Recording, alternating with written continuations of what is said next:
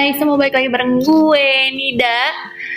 Kali ini gue mau bahas tentang mimpi, ceile mimpi. Gue gak bakal sendiri bahasnya, karena kalau sendiri juga ngapain juga ya kan ngomong sendiri. Gue bakal membicarakan hal ini dengan teman gue yang cantik jelita. Namanya adalah Cici Sumiati. Hai, balik lagi. Semoga gak bosen ya dengerin suaranya. Gak bosen. Kalian kayak kalau ngeliat dia, kalian naksir deh. Lebay. Badannya bagus semua. Lebay. Seneng gak ketemu aku? Biasa aja udah ketemu terus ya. Tiap saat gak apa-apa lah. Ngomongin soal mimpi nih ya, pernah gak sih? Pernah mimpi apa aja gitu waktu kecil? Namanya anak kecil pasti banyak akan mimpinya. Kamu pernah mimpi apa aja? Dulu itu kalau ditanya, jadi apa? Dokter. Ih, sama banget. Alasannya apa? Tapi itu kan karena konteksnya masyarakat, lingkungan kita. Kamu gak punya alasan tertentu jadi dokter? Gak ada. Aku ada. Karena belajar doa, karena ini sekolah. Aku kan, ada. Aku mau jadi dokter atau apa. Tapi sebenernya maunya buka warung. Itu insight. Jadi sebenarnya kamu tuh kalau ditanya mau jadi apa dokter, tapi sebenarnya keinginan terdalam kamu mau buka warung kecil. Karena dokter warung kecil kan warung dijualan gitu maksudnya. Iya, dulu waktu kecil karena dulu kan main-mainnya main buka warung, jual-jualan. Nah kalau misal di sekolah kan tanyanya ajarinnya jadi dokter, jadi guru gitu-gitu kan belajarnya. Jadi gak ada yang konteks. Bilang mau buka warung ya. Ada dua konteks kan, jadi bingung realita dan versus expectation. Aku juga waktu kecil kalau ditanya mau jadi apa, mau jadi dokter, mau tau gak alasannya kenapa? Oh ya? Jadi apa? Ayo. Aku tuh ngerasa emang kayaknya tuh udah agak suka sama uang gitu ya dari kecil, jadi aku itu alami ya, sama semua anak kecil suka uang. Jadi waktu kecil tuh kalau ditanya kenapa mau jadi dokter, iya nanti kalau misalnya aku jadi dokter satu pasiennya aku hargain sekali pertemuan itu 1 juta, terus sehari aku bisa ada 100 orang, jadi sehari itu aku udah bisa dapet 100 juta, jadi aku udah bisa gonta-ganti mobil setiap hari. Oh, tapi sekarang berhasil? Enggak. That's why. Enggak berhasil karena cita-citanya didasarin oleh uang, materi, bukan menolong orang. Enggak sih. Karena aku takut jarum suntik juga. Oh, jadi aku enggak terlalu mengejar itu. Kurang kuat tapi ya. Kurang kuat ya, benar. Karena takut serem darah gitu, terus jarum-jarum gitu. Kamu enggak takut? Takut dong, cuman kan cita-citanya gak kesana. Berarti waktu kecil cita-citanya buka warung doang? Iya, jual-jualan. Terwujud sih, buka online shop. Related dengan tema kemarinan. Tetap warung online. Tetap jualan. Nah, kan waktu kecil aku tuh sempet pengen jadi dokter, cuma kan gak jadi ya kan. Okay. Tapi pas SMA aku tuh punya cita-cita baru, jadi kayak ada yang mau aku kejar lah, ada satu posisi yang aku pengenin waktu SMA dan aku sekarang lagi mengejar itu ibaratnya. Anggaplah CEO lah ya. Oke. Ya kan, nah cuma ibaratnya kalau misalnya kita punya mimpi atau apa, kadang tuh pasti ada orang yang underestimate lah ya kan. Aku pernah ngalamin kejadian ini. Aku sempat nge-share mimpi aku ke orang, terus orang itu bilang kayak, lo nggak usah ketinggian lah mimpinya, ngapain sih gitu-gitu, udahlah biasa-biasa aja gitu. Nah, menurut kamu bagaimana tanggapan kamu terhadap hal seperti itu dan cara kamu mengatasi tanggapan-tanggapan seperti itu gitu loh, kayak pasti yang tadinya kita mau semangat terus langsung kayak down in juga ya. Kalau saya sendiri sih enggak, cita-cita itu kan dari dalam hati kita sendiri ya, bukan karena orang lain segala macam, jadi pure memang dari inside.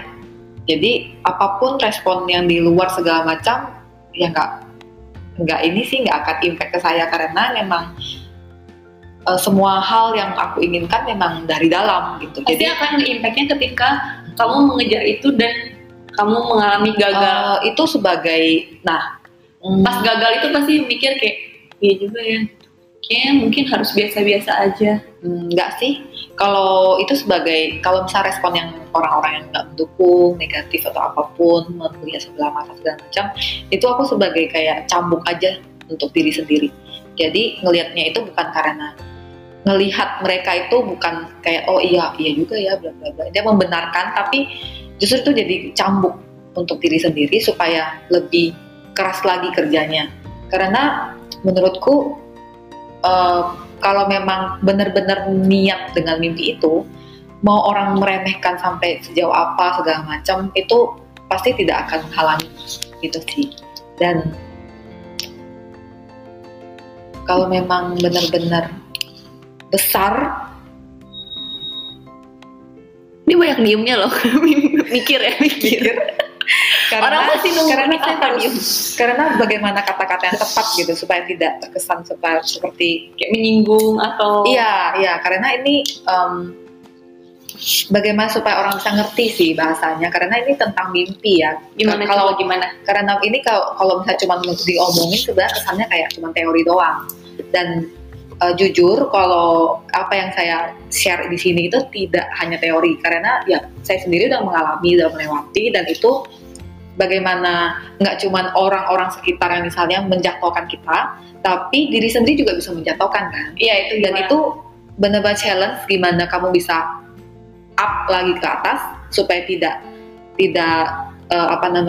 berlama-lama di bawah gitu. Down pasti down, tapi kamu harus mengenali diri sendiri sih, balik lagi bagaimana cara supaya memotivasi diri lagi supaya naik lagi segala macam. Dan itu memang berproses banget, nggak segampang itu. Tapi kalau memang hati sangat mimpi dan hati kamu kuat, mimpi kamu begitu besar, benar-benar kamu memang 100% kamu mau mencapai itu nggak akan ada yang menghalangi.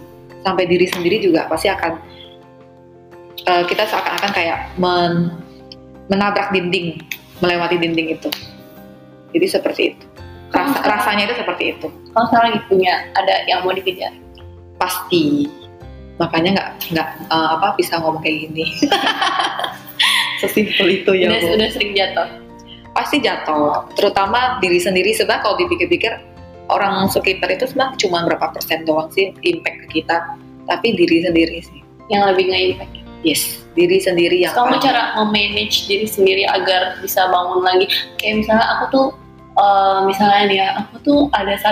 aku tuh pengen punya ini misalnya, atau aku tuh ingin menjadi ini. Tapi pasti ada aja kayak dari diri sendiri pun kayak kejauhan nih, atau dari orang lain juga lu mah anggot-anggotan doang, atau ya gitulah. Gimana cara kamu bisa memanage itu, dan ketika kamu jatuh untuk nggak lama-lama? Apapun nih orang ngomongin, terus diri kita juga bisa jadi memberikan sisi negatif segala macam. Kalau orang lain kita bisa cuman kita diem, kita nggak perlu ngomong banyak, tapi kita akan menunjukkan.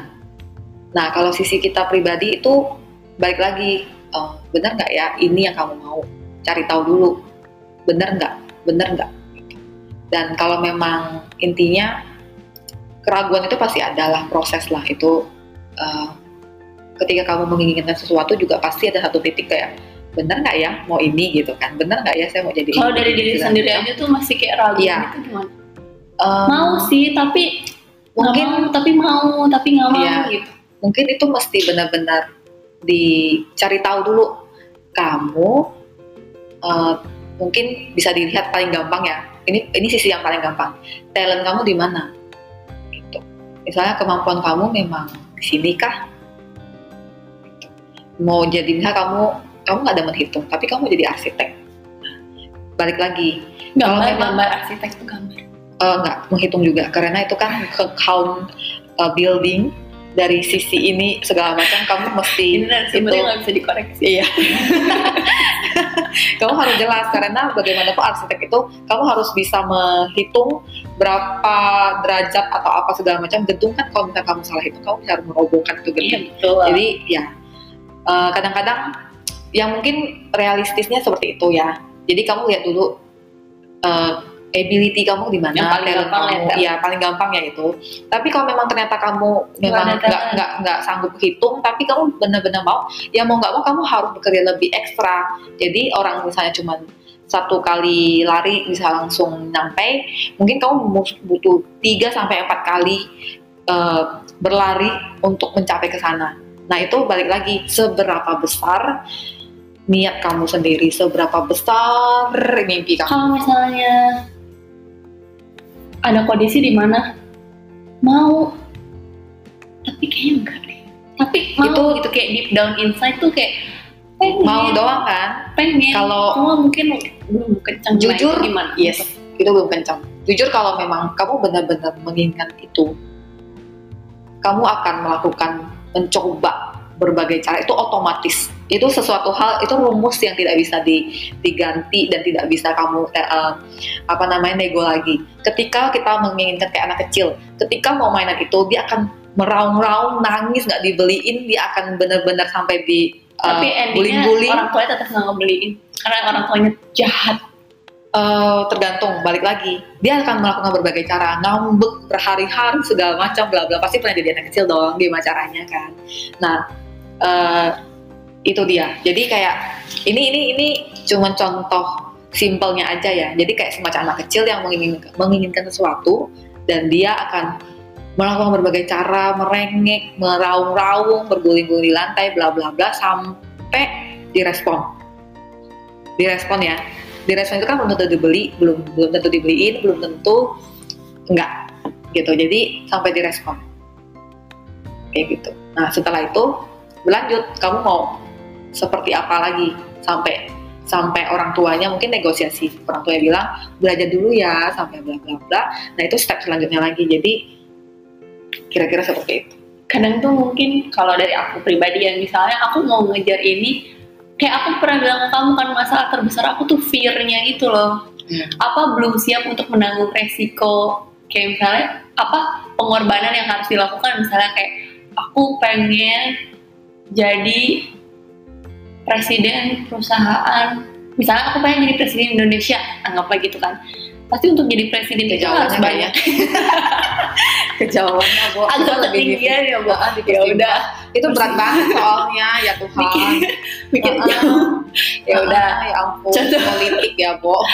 Contoh yang lainnya sih sebenarnya itu cuma masalah pengorbanan. Misalnya gini nih, aku pengen jadi CEO Tokopedia. Contoh. Iya, contoh. Pengorbanannya kan misalnya kayak dari waktu, ya kan. Pasti kan kita nggak bisa sepenuhnya sama keluarga kita kan, kalau misalnya udah jadi orang tinggi gitu misalkan, yang dikorbankan waktu, tenaga, ya kan. Nah sebelum aku mencapai situ, aku tuh udah justru ngelihat ke arah pengorbanan yang harus dilakukan itu loh, kayak siap nggak ya gue untuk ngorbanin waktu gue, aduh kan waktu itu nggak bisa ngulang lagi, gimana ya gitu. Jadi kayak justru ngeliatnya ke arah resiko yang harus ditanggung gitu loh, bukan ke depan. Oke. Ini artinya memang mimpi kamu nggak di sana, karena ketika kamu ingin mencapai sesuatu itu otomatis ya. Ini bukan tentang aku mengada-ngada atau apa, tapi untuk mencapai ke arah sana, ke atas sana, itu otomatis orang-orang memang sudah punya kemampuan manajemen waktu, terus sudah tahu apa yang mereka mau. Jadi mereka tidak akan menggunakan waktu mereka hanya untuk jeda buat mikir 10 menit mau ngapain ya. No, orang-orang seperti itu sangat pintar. Jadi ketika mereka mau melakukan sesuatu dari hari ini aja, mungkin mereka sudah tahu jam segini mau ngapain, jam segini mau ngapain. Jadi mereka udah jelas, nangkep kan? Jadi ketika masalah tentang pentingnya waktu, misalnya contoh kamu bilang kehilangan waktu dengan keluarga, bla bla. No, mereka tidak akan membuat satu waktu, satu space untuk keluarganya dia. Kecuali dia belum married ya, Bo. Gitu. Kecuali tapi enggak, kalau misalnya gini, dengan gue menjadi CEO, gue harus stay di Amerika, sementara keluarga gue di Indo, kan jaraknya, maksudnya mengatur itu. Ya namanya orang pasti pengorbanan lagi, dia nggak akan, maksudnya dia nggak akan hanya karena jarak dia langsung kayak mematahkan semangat. Dia punya duit, dia tinggal menerbangkan keluarganya atau mungkin dia pulang, sesimpel itu. Maksudnya hal-hal seperti itu. Nah balik lagi ya, ini kita tarik mundur lagi. Itu artinya kalau misalnya kamu masih bisa mempertimbangkan hal remeh-remeh yang misalnya kayak mungkin bukan remeh-temeh, tapi menurut kamu itu sangat penting. Iya, misalnya. Berarti kamu belum ke arah sana, karena orang-orang seperti itu kan pintar. Nih, ketika kamu udah bisa jadi CEO, otomatis kamu CEO ketinggiannya, ulangi ya CEO. Emang kita lagi berjalan waktu ya, Ini kasusnya jangan diganti-ganti supaya kita tetap nyambung. Nah, ketika kamu jadi CEO, kamu jangan work hard, tapi work smart. Ngerti kan? Jangan kamu yang banting tulang, tapi kamu bisa meng-hire orang. Cari orang yang bisa kamu percaya, yang bisa kamu gerakkan. Jadi orang-orang pintar itu seperti itu. Kamu lihat kayak Bill Gates lah, bla bla bla. Terus pokoknya yang udah terkenal itu, mereka itu bukan mereka tuh pintar. Banyak kan yang kayak bisa nggak lulus sekolah, bla bla. Tapi kenapa bisa jadi besar? Karena mereka itu pintarnya itu bukan untuk di-hire orang. Dia itu pintar tapi bukan untuk di-hire orang, tapi dia meng-hire orang. Oh. Jadi dia membuat strategi bagaimana dia bisa menggerakkan company itu dengan tidak, intinya dia itu di kepala di atas, tapi dia yang bisa menggerak-gerakkan orang-orang ini.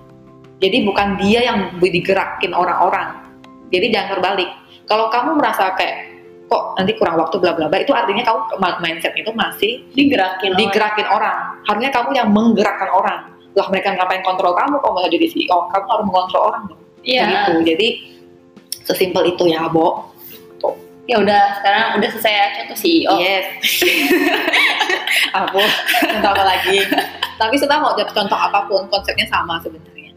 Seberapa passion, seberapa kamu ingin mencapai itu, dan ketika kamu jelas di bayangan kamu, di dalam imajinasi kamu mau menjadi orang seperti apa, ketika kamu jelas itu fear-nya itu loh, cara mengatasi rasa takutnya itu loh maksudnya. Ketika kamu jelas, fear kamu itu akan dikit.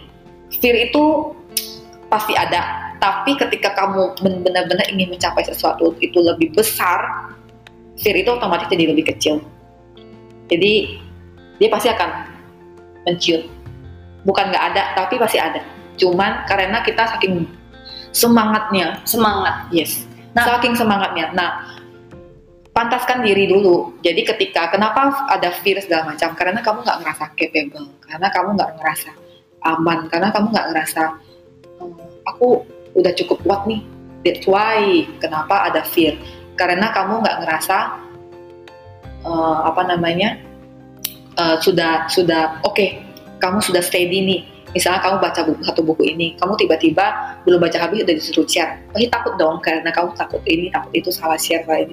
Tapi ketika kamu sudah meresap satu buku ini dengan jelas, kamu pasti akan bisa dengan pede, oh my god aku udah baca buku ini semua, kamu nggak mau dengar bla bla, kamu akan cerita dengan berapi-api bla bla. Nah kalau misalnya masalah itu. Semangat ya kan, yeah. Pasti kita ada naik turunnya dong, yeah. Nah itu mempertahankan semangatnya, misalnya kayak fear-nya udah hilang nih, ya kan kita akan menghadapi segala tantangan yang ada. Pokoknya, yeah. Gue bisa lah menghadapi semuanya. Nah, buat mempertahankan semangatnya itu namanya manusiawi lah ya, naik turun itu.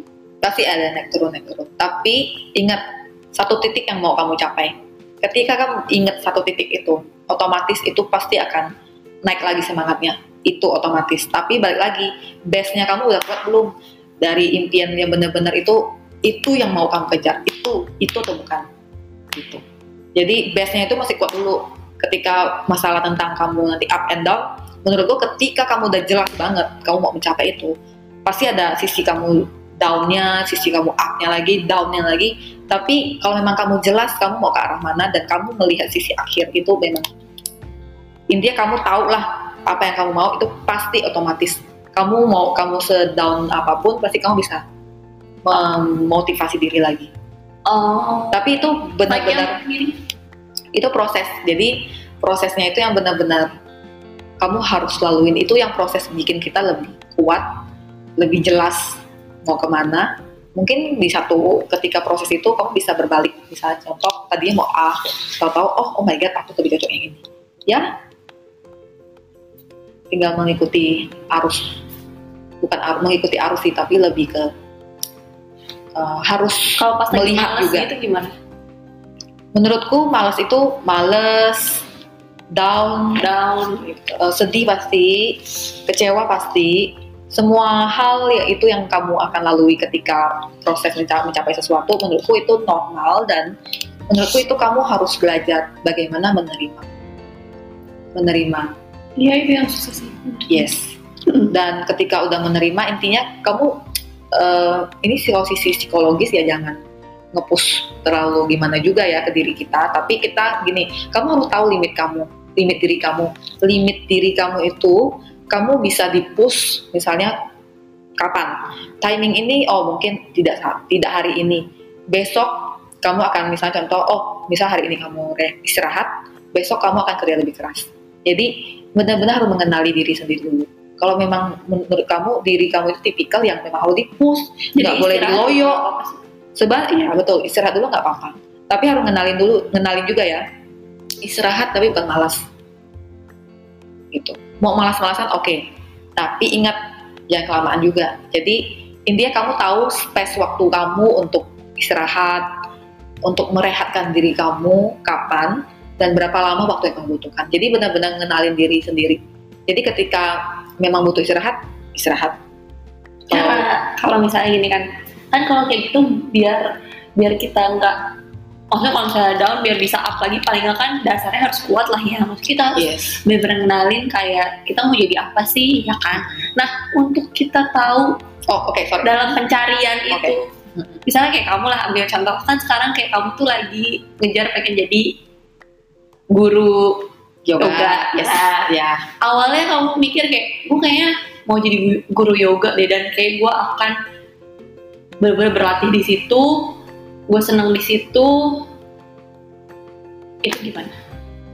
Karena kan setiap dalam tahap pencarian itu kan pasti ada yang kayak gue seneng di sini deh, nggak deh seneng di sini, gue seneng di situ, ternyata balik lagi pas di situ kayak gagal lagi di situ gitu. Sebenarnya mau, nah ini tadi saya sempat mau sorry ya tadi saya potong, saya mau koreksi kalau sebab base-nya juga mesti kuat, jelas kamu mau kemana, tapi bisa jadi base-nya nggak kuat, tapi berprosesnya itu akan membuat kamu jadi kuat. Jadi kayak berprosesnya itu pencarian kamu, kayak mau kemana, akan membantu kamu untuk ternyata ini yang kamu mau, prosesnya ya. Tapi ada juga yang base-nya memang udah jelas nih, oh saya mau jadi ini.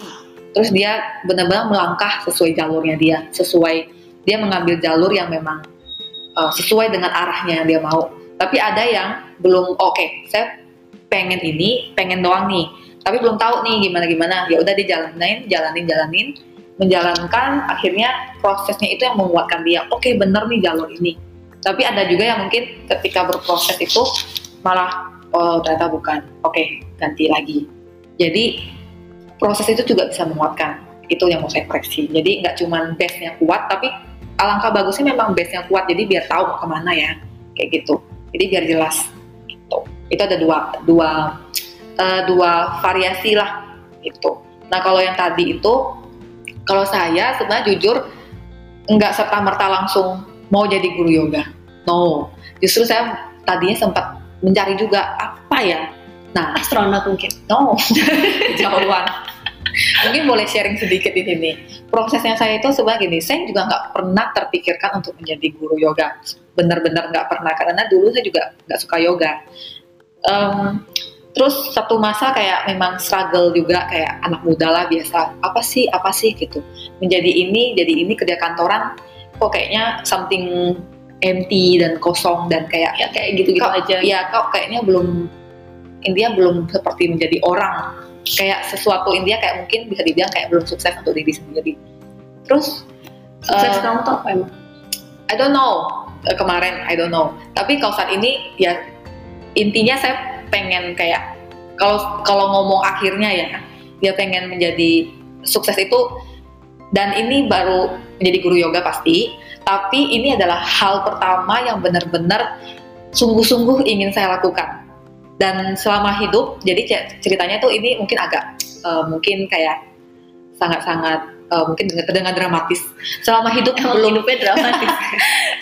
belum pernah menginginkan sesuatu hal sampai seperti ini. Jadi sungguh-sungguh. Jadi ini yang kayak satu hal yang pengen ada satu hal yang sungguh-sungguh yang bisa saya lakukan. Sungguh-sungguh itu tapi bukan cuma sungguh-sungguh buat saya, tapi sungguh-sungguh bisa dilakukan untuk orang lain juga, untuk berbagi dengan orang. Jadi sungguh-sungguh.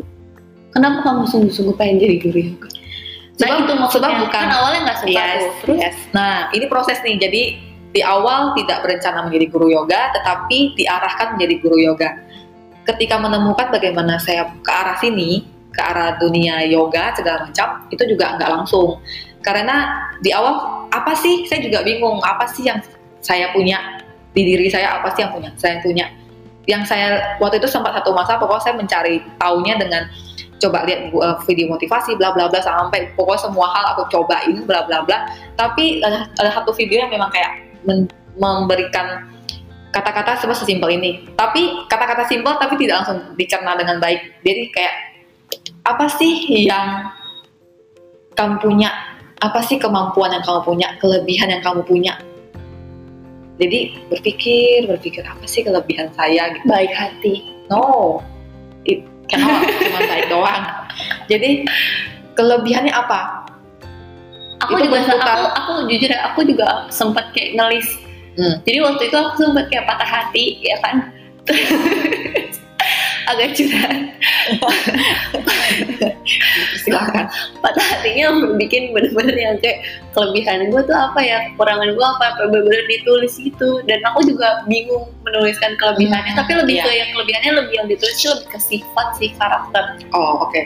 Karena bingung. Cuma mungkin ini kalau yang saya maksud mungkin kelebihannya lebih dalam lah, misalnya, ya lebih ke skill, misalnya apa sih yang kamu bisa gitu. Misalnya contoh mungkin ada yang bisa jahit baju, mungkin tapi banyak orang kan nggak ngelihat. Misalnya gini, dia bisa jahit baju tapi dia tidak menjadi desainer, karena orang-orang yang bisa jahit baju itu tidak merasa itu adalah kelebihannya dia.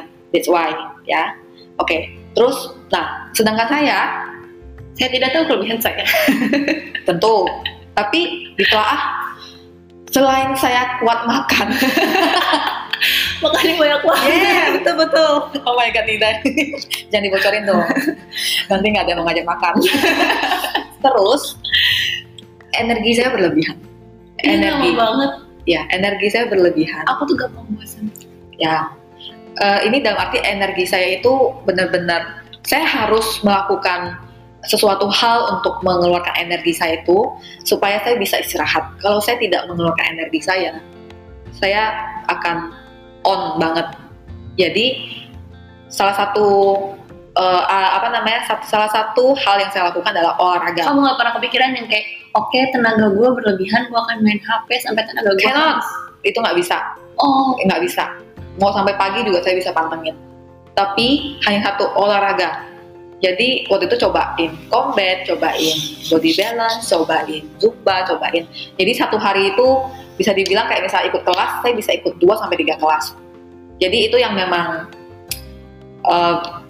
nah disitulah muncul, oh my god, ini, nggak cuman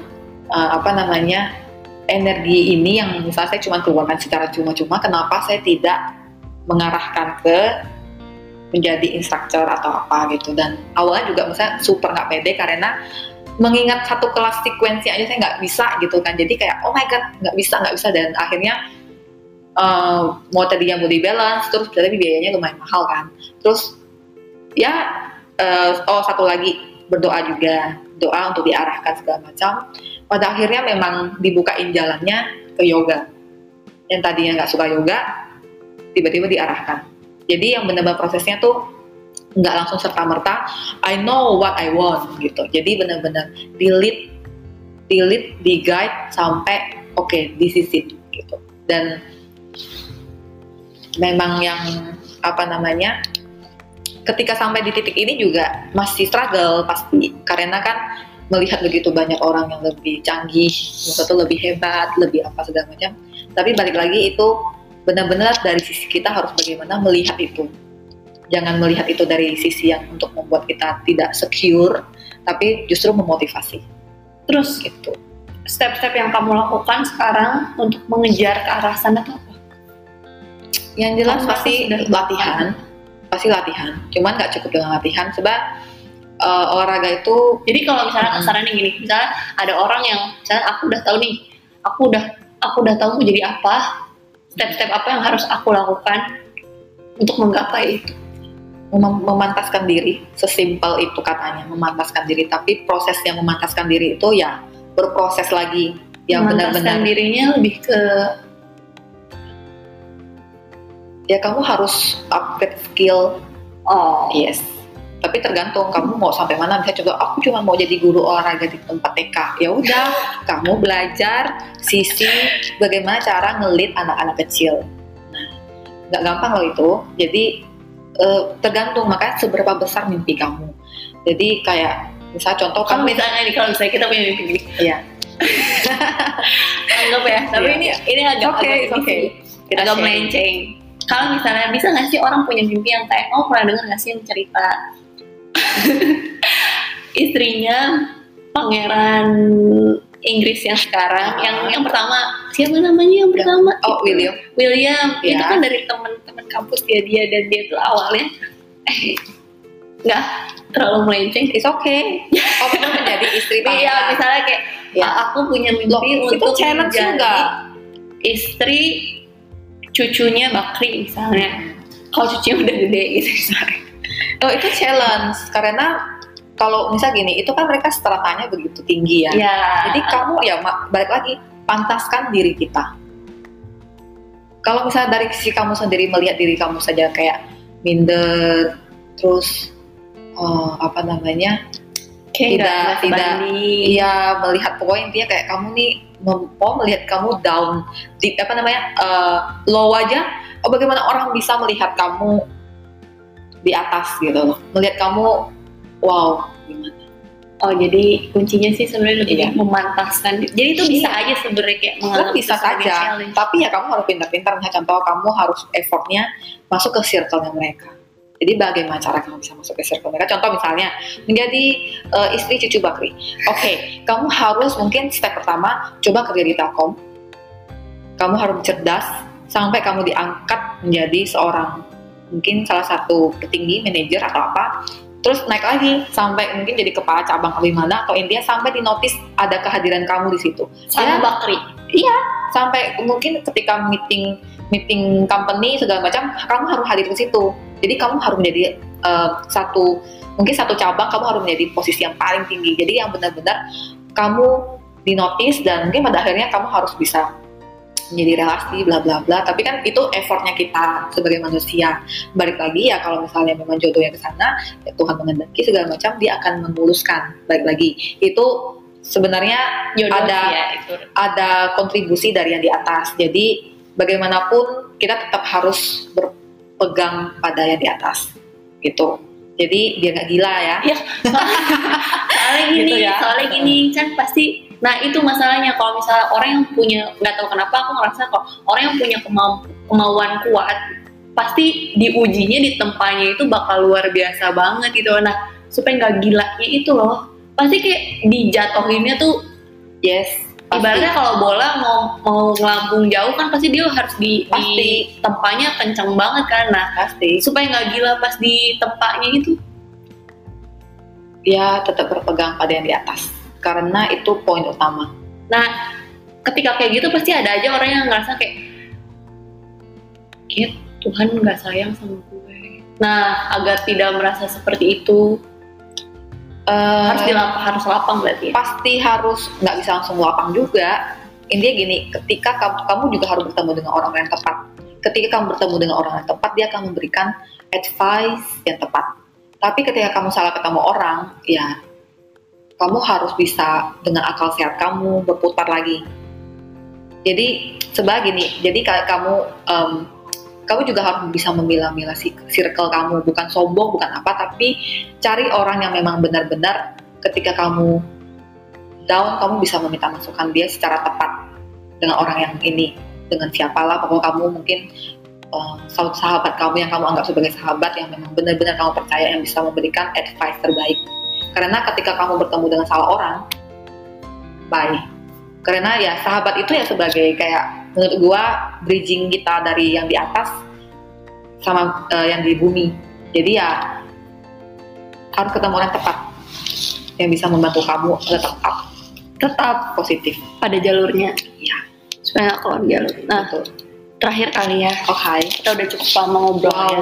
Oh my god, nggak berasa aku juga pesan-pesan kamu buat orang yang masih punya mimpi tapi mereka masih belum bisa lepas dari bayangan, omongan orang dan rasa takut mereka.